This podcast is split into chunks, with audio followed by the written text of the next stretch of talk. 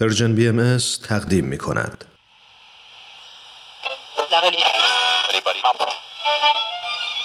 اینجا جا به جاست. صدای ما را از Persian BMS میشنوید.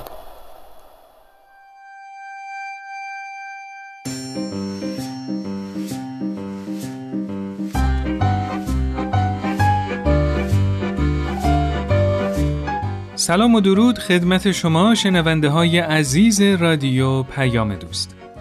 من سهیل مهاجری با یه قسمت دیگه از مجموعه جا به جا با شما هستم.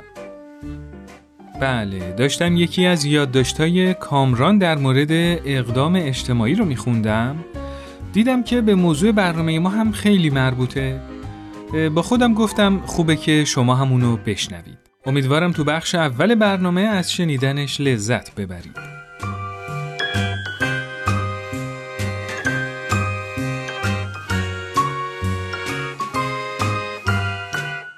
خداوکیلی تو دنیا داره اقدامات اجتماعی زیادی صورت می‌گیره و خداوکیلی انگار نه انگار که داره این اقدامات انجام میشه. اصلا بعضی نظرشون اینه که ای فعالان اجتماعی لطفا اقدام اجتماعی انجام ندید. دلیلشون هم اینه که شما هرچی بیشتر به بعضیا میگید که مثلا زباله تولید نکنین. محیط زیست و آلوده نکنین. انقدر حیوونا رو نکشید و گوش نخورید مثل بچه‌ای که بهش بگن نکن بدتر می‌کنه بدتر می‌کنن. اینطوری تیتر اول رسانه ها میشن و این یعنی معروفیت. و معروفیت یعنی درآمد بیشتر. یعنی از این دیدگاه کل اقدامات اجتماعی داره در خدمت فعالیت های ضد اجتماعی صورت می‌گیره. یه گروه دیگه که من اسمشونو می‌ذارم فعالان فست فودی هم بهتر کاری نکنن. مثل این دوست ما که با گذاشتن یه استوری یا پست در مورد صرفه‌جویی تو مصرف آب دین خودش رو نسبت به مقابله با مصرفگرایی ادا می‌کنه و بعد از گذاشتن این استوری میره نیم ساعت زیر دوش آب به این اقدام اجتماعیش افتخار می‌کنه. دسته بعدی اقدامات اجتماعی شیرمالانه تبلیغاتیه یعنی درست مثل اون رفیقم که به عنوان کاندیدای یه پست سیاسی درست قبل از انتخابات متوجه فقر تو جامعه شد خیلی از بازیگرایی هم که میرن تو محله های فقیرنشین و با اهدای چند کیلو سیب زمینی یا یه دست لباس به سیل زدگان تبدیل به فعال اجتماعی میشن و بررسی کنی یا داره سنشون میره بالا یا یه مدت توجه رسانه ها بهشون کمتر شده. هر وقتم تعداد فالوورای اینستاگرامشون به حد کافی رسید یا قرارداد جدید بستن یا تو انتخابات برنده شدن متوجه میشن که اصلا فقر اولویت جامعه نبوده. دسته بعدی اقدامات اجتماعی رابین هودانه است که از ثروتمندان می‌گیرن به فقرا میدن.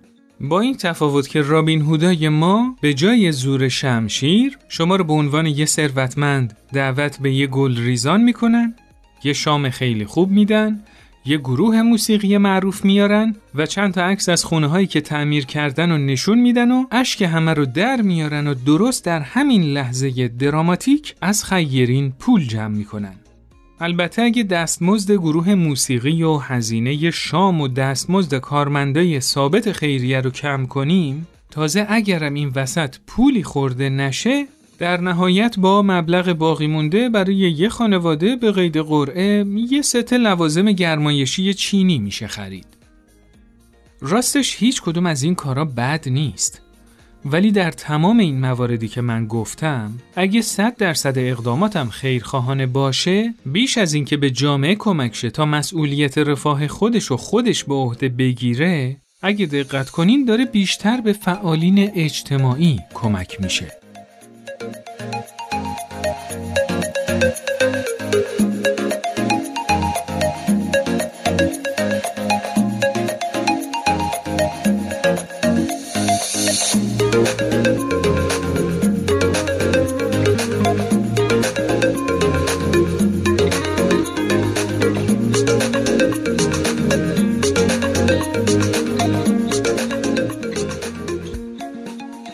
خب این هفته هم تو بخش محله های جا به جا مثل هفته های پیش در خدمت دینا جان هستیم تا از تجارب اقدامات اجتماعیشون تو محله ها برامون بگن.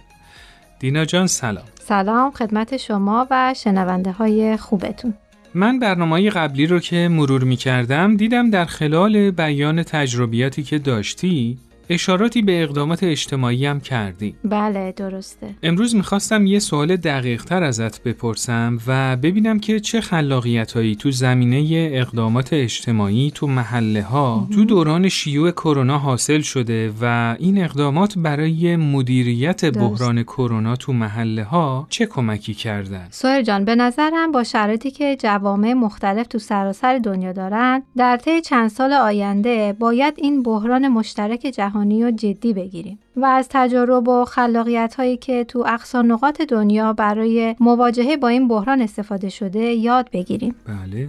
همونطور که می‌دونی جوامع زیادی هستن که هنوز دسترسی به واکسن ندارن. به همین دلیل باید ببینیم که چطور تو جوامع محلی با همبستگی و وحدت مشارکت و خردورزی می‌تونیم با بحرانهای مشترک جهانی مواجه بشیم.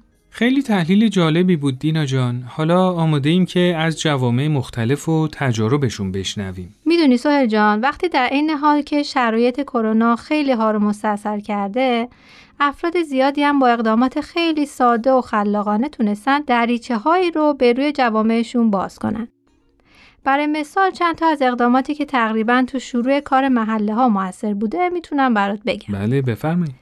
توی بعضی از محله ها با انجام فعالیت هایی به جهت حفظ سلامت جسمانی مثل پیاده روی، یوگا، ورزش های حوازی تو فضای سبز محله یا پشت بام ساختمان ها حس همبستگی رو در محله ها افزایش دادن. با توجه به تعطیلی مدارس یکی دیگه از ایده ها طرح تقویت دروس برای دانش آموزای محله بود. خوب. در همین راستا شور تربیتی مادرها با مشورت پیرامون وضعیت فرزندان تو دوره کرونا یکی دیگه از اقدامات موثر بوده. چون تو خیلی از خانواده ها اینکه والدین و فرزندان ساعات طولانی رو باید با هم سپری می‌کردن تبدیل به یه چالش بزرگ شده بود.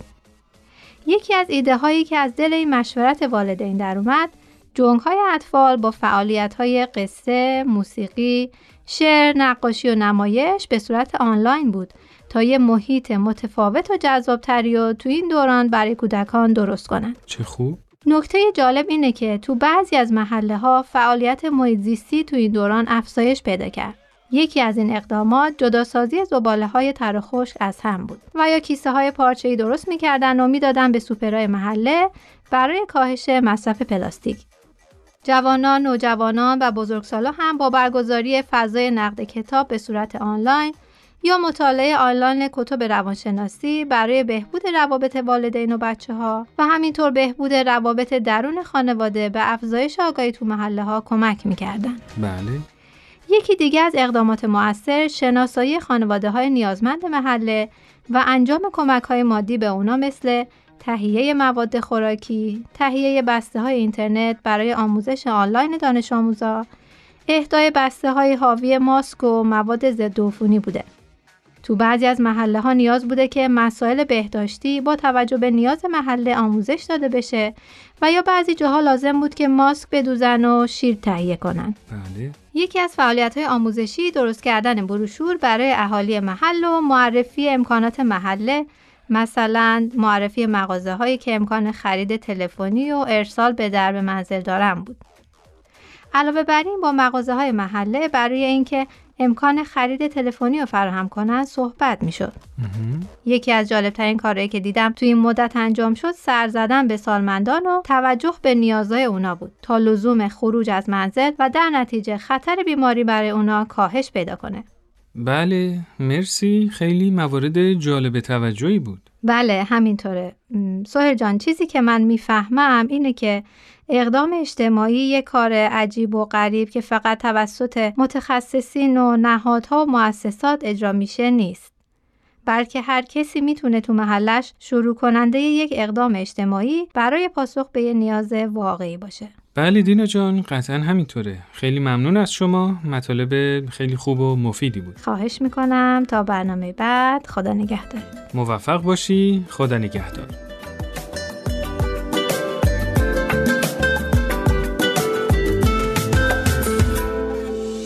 زندگی تو بگیر توی دستات پس. نگو مارو چه به اینا نگو بد شانسم نگو نگو از کرگی دم نداشت و هرچی خونه ساختیمم صبح خراب شد. آینده رو لمس کن فردا رو ببین. دستاتو بلند کن ابرا رو بگیر. اینو بدون یه قطر جنس ابر. اون که میپره به چتر دل نبسته. نگو سردی کشیدم. خیلی سخت بود که گرمی ببینم. بگو تصمیم دارم به قله برسم. نه که مثل یه آدم برفی ببینم نه. دنبال نشونه ها بگرد تا ببینی و اگه چیزی می‌خوای بهش بچست تا بگیریش. متولد بشو یک بار دیگه و ببین که زندگی بهت حال میده. بیا باور کنیم که لاغل تا چند سال دیگه بشه با هم. بتونیم آباد کنیم واسه نسل بعد. نگو سوختیم بخت بعد. نگو زندگی رو باختیم. محدود بودیم انرژی هم داشتیم عشق داشتیم نفرت برداشتیم عادت شد انقدر نداشتیم بیا باور کنیم که لاغل تا چند سال دیگه بشه با هم بتونیم آباد کنیم واسه نسل. همچنان شنونده ی مجموعه جابجا جا از پرژن بی ام هستید. راه های ارتباطی برنامه شماره تلفن 201 240 560 2414 از طریق واتساپ و تلگرام و آیدی at sign Persian BM contact در تلگرام هست. می‌تونید تماس بگیرید و نظراتتون رو برامون بفرستید. خب ما تو این برنامه قرار بود بررسی کنیم که چطور به کمک پروژه های توسعه اقتصادی اجتماعی توی محله ها و دهکده ها میشه به گسترش رفاه کمک کرد. طبق روال هفته های گذشته در خدمت نیما و ملینای عزیز هستیم. بچه ها سلام. سلام خدمت شما و همه شنوندهای عزیزتون منم سلام می‌کنم خدمت شما و مخاطبین خوب مجموعه جابجا خب همراهان عزیز ابتدا نظر نیما رو در این باره میشنویم و بعد در خدمت ملینا جان هستیم. مرسی سوهل جان ببینید من فکر می‌کنم که ما وقتی در مورد رفاه صحبت می‌کنیم در واقع داریم در مورد مفهومی بحث می‌کنیم. که استانداردهای خیلی متفاوتی تو سراسر دنیا براش وجود داره. یعنی وقتی ما در مورد رفاه توی یه محله صحبت می‌کنیم خیلی حائز اهمیته اه، که اون جامعه نیازش رو در چی می‌بینه؟ بله. یا چه فهمی از رفاه داره؟ یعنی رفاه یه استاندارد جهانی یا یه واقعیت عینی نیست که به راحتی بتونیم به سمت معلفه هاش حرکت کنیم. با این حال هر وقت به سمت رفاه حرکت می‌کنیم داریم واقعیت اون جامعه یا واقعیت اجتماعی رو به سمت شرایطی که به مفهوم رفاه برای اون نزدیکتره تغییر میدیم. خب نیما جان با این حساب این سوال ایجاد میشه که اصلا مفهوم واقعیت اجتماعی چیه؟ دقیقا. ببینید واقعیت های اجتماعی محصول افکار، ارزش ها، تعاملات و رفتاری که توی جامعه وجود دارن وقتی اینا توی جامعه تغییر کنن یا متحول بشن واقعیت هم متحول میشه. مثلا فقر یه واقعیت اجتماعیه. حالا در نظر بگیرید یه جامعه که توش ارزش مثل زهدگرایی رواج داره ممکنه با سطح درآمد کم هم خودشون رو فقیر ندونن. ولی یه جامعه دیگه که روحیه رقابتی تو مسائل اقتصادی براشون خیلی حائز اهمیته حتی با سطح درآمد بیشتر هم خودشون رو فقیر بدونن. بله نیما جان. خیلی ممنون. به مطالب جالبی اشاره کردی. خواهش می‌کنم. من موافقم که توی دنیای امروزمون شاید رسیدن به این فهم جمعی که فقر چیه کار چندان راحتی نباشه. ولی از طرف دیگه به نظرم یه حداقلایی وجود داره که لازم مورد نظر قرار بگیره. بله. مثلا جامعه‌ای که کودکانش دچار سوء تغذیه و بیماری های ناشی از اونن و امکان تامین نیازهای مالیشون رو ندارن. اینجا دیگه از هر منظری نگاه کنیم فقر وجود داره. بله کاملا. خب یه مثال دیگه می‌زنم حالا. ببین تو بعضی از جوامع خانوما حجاب اجباری باید داشته باشن. یا دخترها رو مثلا در کودکی از لحاظ جنسی ناقص می‌کنن. و اینا جزو مسائل فرهنگی و ارزشیشونه. و چه بسا خیلی از زنا هم حامی همچین رفتاری تو جامعهشون باشن. در حالی که همچین رفتارهایی تو سایر جوامع می‌تونه مصداق بارز نقض حقوق بشر باشه. خب حالا اینجا یه سوالی مطرح میشه که کدوم یک از این روی نسبت به حقوق زن می‌تونه معیار باشه؟ به نظرم نیما مثال خوبی زد. ما هیچ وقت نمی‌تونیم رفاه رو به جامعه تحمیل کنیم. چون جامعه که توش خانما باید هجاب و رایت کنن دارن بخش مهمی از هویت خودشون رو اینطوری می‌شناسن. اگه هجاب به زور از این جامعه حذف کنیم تعصبات تو این جامعه خودشون نشون میده. در این حال برای منی که به برابری حقوق زن و مرد اعتقاد دارم و دوست دارم که بقیه زنها هم توی جامعه برابری رو تجربه کنن می‌تونم توی این زمینه اقدامات معناداری انجام بدم. برای مثال با افرادی که با من تو این زمینه دغدغه مشترکی دارن وارد گفتگو بشم یا خانوادهایی که در مورد آینده فرزنداشون نگرانن رو با مفاهیمی مثل برابری حقوق زن و مرد مواجهه کنم یا از تجارب جوامع و افرادی بهشون بگم یا نشون بدم که شهامت این رو داشتن که برابری حقوق زن و مرد رو توی جامعهشون تجربه کنن. تا دقیق تر هزینه ها و ثمرات همچین نگاهی رو بتونن بررسی کنن و تاثیرش رو توی پویایی جامعهشون درک کنن. یا مثلا تو این زمینه کارگاههایی برگزار کنم تا افرادی که مشتاقن تو شرکت کنن.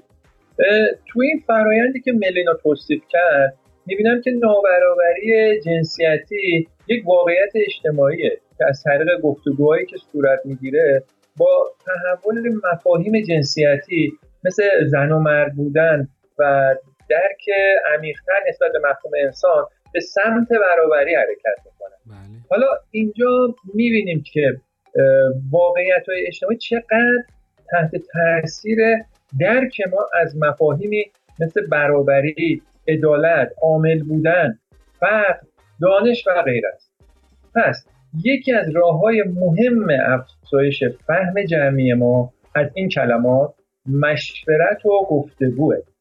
یعنی با تغییر دنیای ذهنی ما دنیای عینی ما هم تغییر می‌کنه. نیما جان این جمله آخر رو میشه یه کمی بیشتر توضیح بدی؟ بله حتما. ببینید مثلا نگاه کنید وقتی که یه جامعه یه فهم کاملا مادی از دنیا داره خب, خب خیلی طبیعی که رفاه و اینطوری تعریف کنه که هر فردی تو جامعه امکان تأمین خواسته های مادیشو داشته باشه. این خواسته های مادی رو میشه خرید. در نتیجه بررسی توانایی خرید هر فرد معیار بسیار مهم توسعه یافتگی جامعه میشه.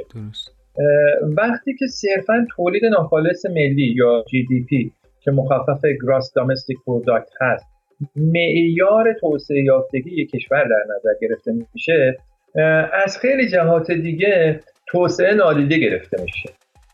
جی دی پی رو به زبان ساده می‌تونیم ارزش بازاری همه کالاها و خدمات نهایی که توی یه دوره زمانی خاص داخل مرزهای یک کشور تولید شده بدونیم در عمل همچین نگاهی به توسعه در سطح ملی به محله ها هم تعمین پیدا می‌کنه. بسیار عالی. خب حالا بچه ها میشه یکم در این مورد بیشتر توضیح بدین که از چه جهات دیگه هم میشه شاخص های توسعه رو بررسی کرد؟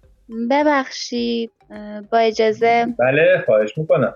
به نظرم شاید بد نباشه که یکم به تاریخ توسعه هم یه اشاره بکنیم. بله. بعد از جنگ جهانی دوم به بعضی از کشورها که آسیب دیده بودن مثل آلمان یه وامهایی داده شد. این کشورها تونستن به صورت خسارات رو جبران کنن. اما وقتی این وام ها رو به کشور دیگه دادن دیدن بعد از یه مدت این کشورها نتونستن که وام هاشون رو برگردونن و بحران اقتصادیشون بیشتر شد. به این نتیجه رسیدن که باید زیرساخت های صنعتی و عمرانی این کشورها رو تقویت کرد. در ادامه دیدن تا زمانی که ساختارهای مؤسساتی و مدیریتی تو این کشورها تقویت نشه صرفا زیرساختهای عمرانی نتیجه بخش نخواهد بود. می‌بینیم که فهم ما از توسعه مرحله به مرحله داره افزایش پیدا می‌کنه. دقیقا. در واقع شاخص هم که به کمکش می‌شد رفاه کشور رو بررسی کرد هم تقویت شد. برای مثال به مرور اضافه تولید میزان مصرف افراد و خانوارها به عنوان شاخصی برای رفاه اقتصادی معرفی شد. یا برای بررسی رفاه پایدار روابط میان عوامل زیست محیطی با عوامل اقتصادی و اجتماعی مورد توجه قرار گرفت. بله. با این حال هنوز با این شاخص ها امکان بررسی همه جانبه رفاه میسر نبود. برای همین تو شاخص GPI عواملی مثل جرائم، طلاق، بیکاری و حتی تغییرات میزان اوقات فراغت هم مد نظر قرار گرفت. تا اینجا ما سعی کردیم در کنار تولید ناخالص ملی عوامل دیگر رو هم در نظر بگیریم. با این حال برای پی جایگزین هم به وجود اومد. مثل شاخص توسعه منابع انسانی یا همون HDI که مخفف Human Development Index هست. این شاخص سه عامل منابع انسانی رو میسنجه. اولی زندگی سالم و طولانی افراد اون جامعه است. دوم دسترسی اون افراد به دانشه. و سوم سطح زندگی استاندارد اعضای اون جامعه است. پس می‌بینیم از این منظر توسعه دیگه صرفا یه موضوع کلان اقتصادی نیست بلکه انسان ها هم توش دیده میشن. و در نهایت یه شاخص دیگر رو هم می‌خوام معرفی کنم. به نام HPI که مخفف Happy Planet Index هست. این شاخص امید به زندگی و سطح رضایت از زندگی افراد هر جامعه رو نسبت به اینکه تا چه میزان برای بهرهوری اقتصادی از منابع زیست محیطی استفاده میشه میسنجه. من تا اینجا می‌خواستم به بیان دقیقتری نشون بدم که وقتی داریم صحبت از رفاه می‌کنیم چه جنبه های متفاوتی می‌تونه داشته باشه؟ و اینکه چطور فهم جهانی داره نسبت به رفاه جوامع افزایش پیدا می‌کنه. و در واقع همه ما هم در حال یادگیری هستیم. نیما جا من که یه جایی احساس کردم داری ما رو با اطلاعاتت از توسعه میترسونی. یه جوری که پشت دستمون رو داغ کنیم تا نخواهیم به سمت توسعه بیایم. با این حال وقتی ما داریم در مورد توسعه روستایی صحبت می کنیم این شاخص ها چقدر به کارمون میاد؟ می‌دونی می‌خوام بگم ما با این شاخص ها می‌تونیم یه فهم نسبی از رفاه کسب کنیم. اما بچه ها به نظر شما واقعا توی محله یا روستا چطور میشه رفاه ایجاد بشه؟ به به. این خیلی سوال خوبیه. من فکر می‌کنم وقتی درباره رفاه جامعه صحبت می‌کنیم در مورد کیفیت هایی بحث می‌کنیم که شاید نتونیم خیلی دقیق اندازه گیرشون کنیم. مثلا احساس مسئولیت اهالی اون روستا یا محله نسبت به آینده‌ای که دارن. در واقع احساس تعلقشون به جامعه‌ای که دارن درک اینکه بحرانهای مشترکی دارن. اینکه بتونن با هم رویاهای مشترکی بسازن. توامندی اینکه بتونن نیازمندی هاشون رو قرائت کنن امکاناتشون رو ارزیابی کنن. بله. راحل هایی رو برای مواجهه با این چالش ها پیدا کنن و در نهایت قدم هایی که برداشتن و ارزیابی کنن.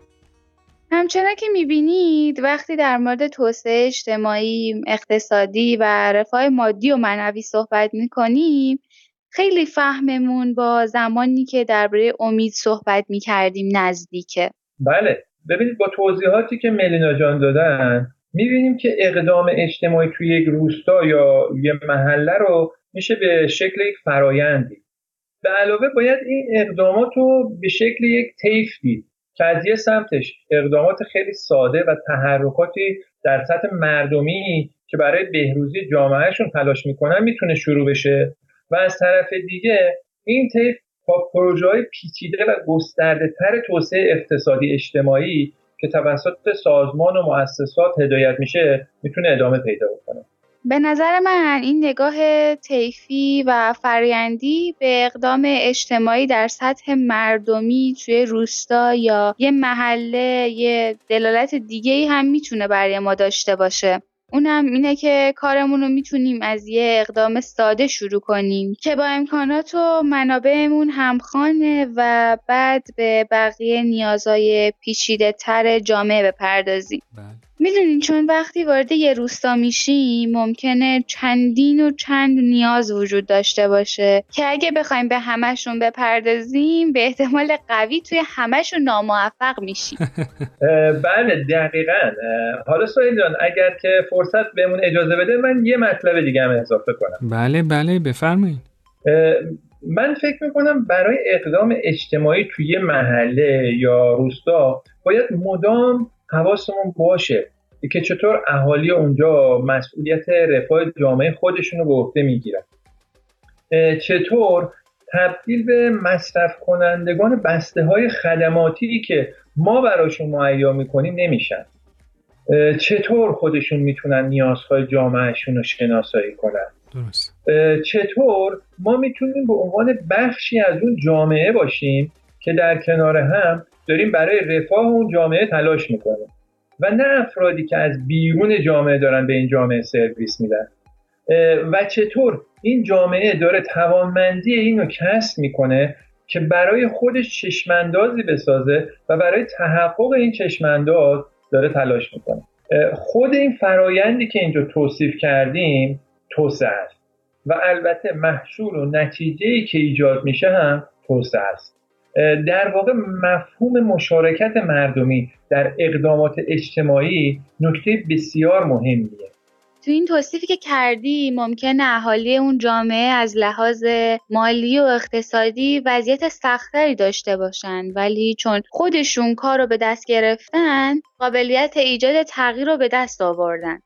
در نتیجه قدرت رو از این فرایند تجربه می‌کنن و این خودش می‌تونه شاخصی برای بررسی رفاه جامعه باشه در کنار همه مواردی که خیلی دقیق اشاره کردی من در تمام تجاربم دیدم که تنها زمانی بین اهالی این مشارکت ها به نحو معناداری رشد پیدا می‌کنه که اونا تونسته باشن به هم اعتماد کنن و این مستلزم گسترش راستی و صداقت تو اون جامعه است درسته. تو جامعه ای که افراد به هم اعتماد دارن از رشد و حضور هم مراقبت می‌کنن و این فهمی از مهربانی تو این جامعه رو به ما میده منابع و امکانات جامعه رو به عنوان امانتی که باید به نسل بعد منتقل بشه می‌بینن.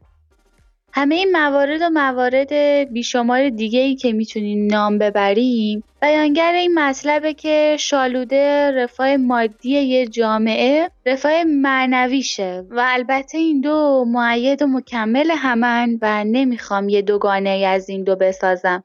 اما تو جامعه امروز ما که تمرکز توسعه روی المانهای مادی و اقتصادیه پیشنهاد می‌کنم که توی بحثمون تمرکز بیشتری روی رفاه معنوی داشته باشیم. بله میگم خوب شد نیما برای ادامه صحبتش به زمان برنامه اشاره کرد و الا فکر کنم این بحثمون حالا حالاها ادامه پیدا می‌کرد.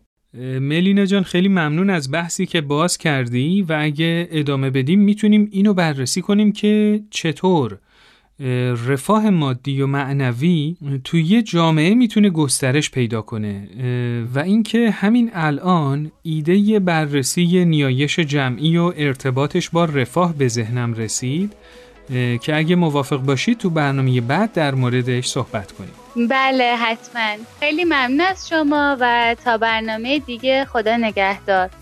خیلی ممنون سهیل و ملینای عزیز. و خیلی ممنونم از شنونده های خوبمون که تا این لحظه همراه ما بودن. تا برنامه دیگه خدا نگهدار. منم از شما عزیزان تشکر می‌کنم. موفق باشید. خدا نگهدار. خب دوستای عزیز تو برنامه بعد همونطور که گفتیم با موضوع نیایش جمعی تو محله ها با شما خواهیم بود.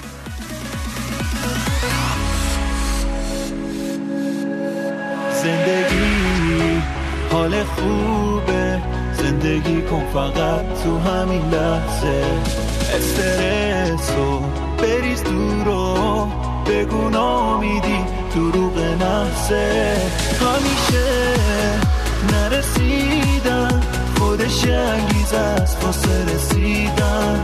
نگاه کن روزای خوب دارن به سمت تو دست تکون میدن شما می‌تونید این مجموعه رو تو اپلیکیشن های پادکست خوان subscribe کنید تا به محض آپلود کردن قسمت جدید از اون باخبر بشید. و همینطور امتیاز دلخواهتون رو به این برنامه بدید که در این صورت خیلی بهمون کمک می‌کنید و اینکه می‌تونید برنامه های Persian BM رو تو اینستاگرام، SoundCloud، فیسبوک و یوتیوب ببینید و بشنوید. تا برنامه بعد خدا نگهدار روز و روزگارتون خوش. واسه